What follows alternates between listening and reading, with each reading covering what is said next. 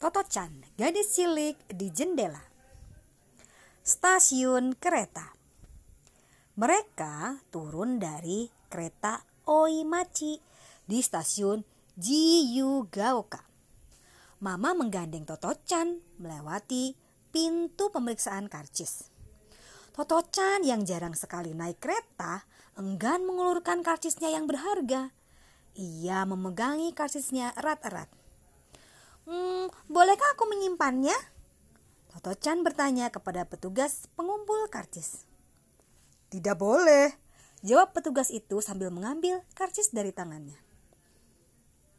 Toto-chan menunjuk kotak yang penuh dengan karcis. Hmm, itu semua punyamu?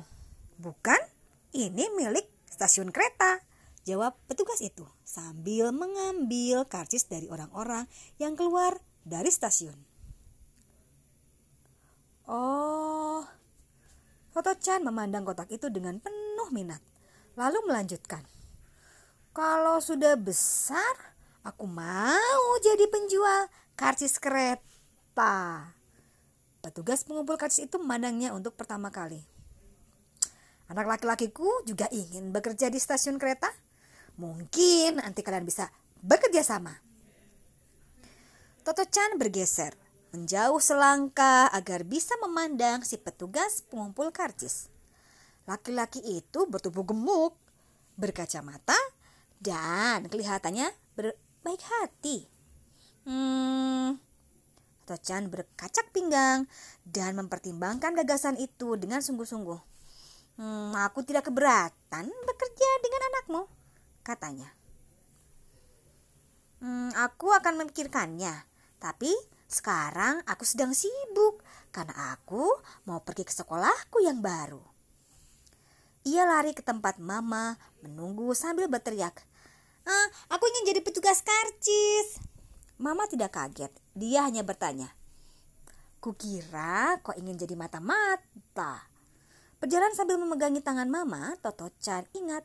Sambil kemarin dia masih ingat ingin menjadi mata-mata. Tapi asik juga ya kalau harus mengurusi sekotak penuh karcis kereta. Aku tahu. Jagasan hebat terlintas di kepalanya. Dia menengadah memandang mama, lalu berteriak keras-keras.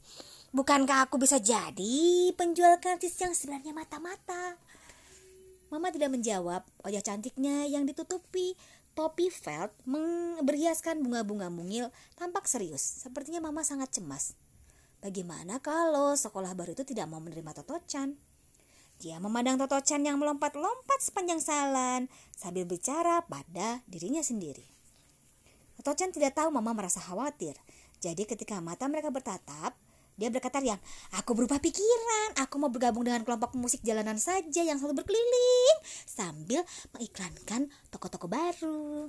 Suara mama terdengar putus asa ketika berkata, Ayolah cepat, kita bisa terlambat.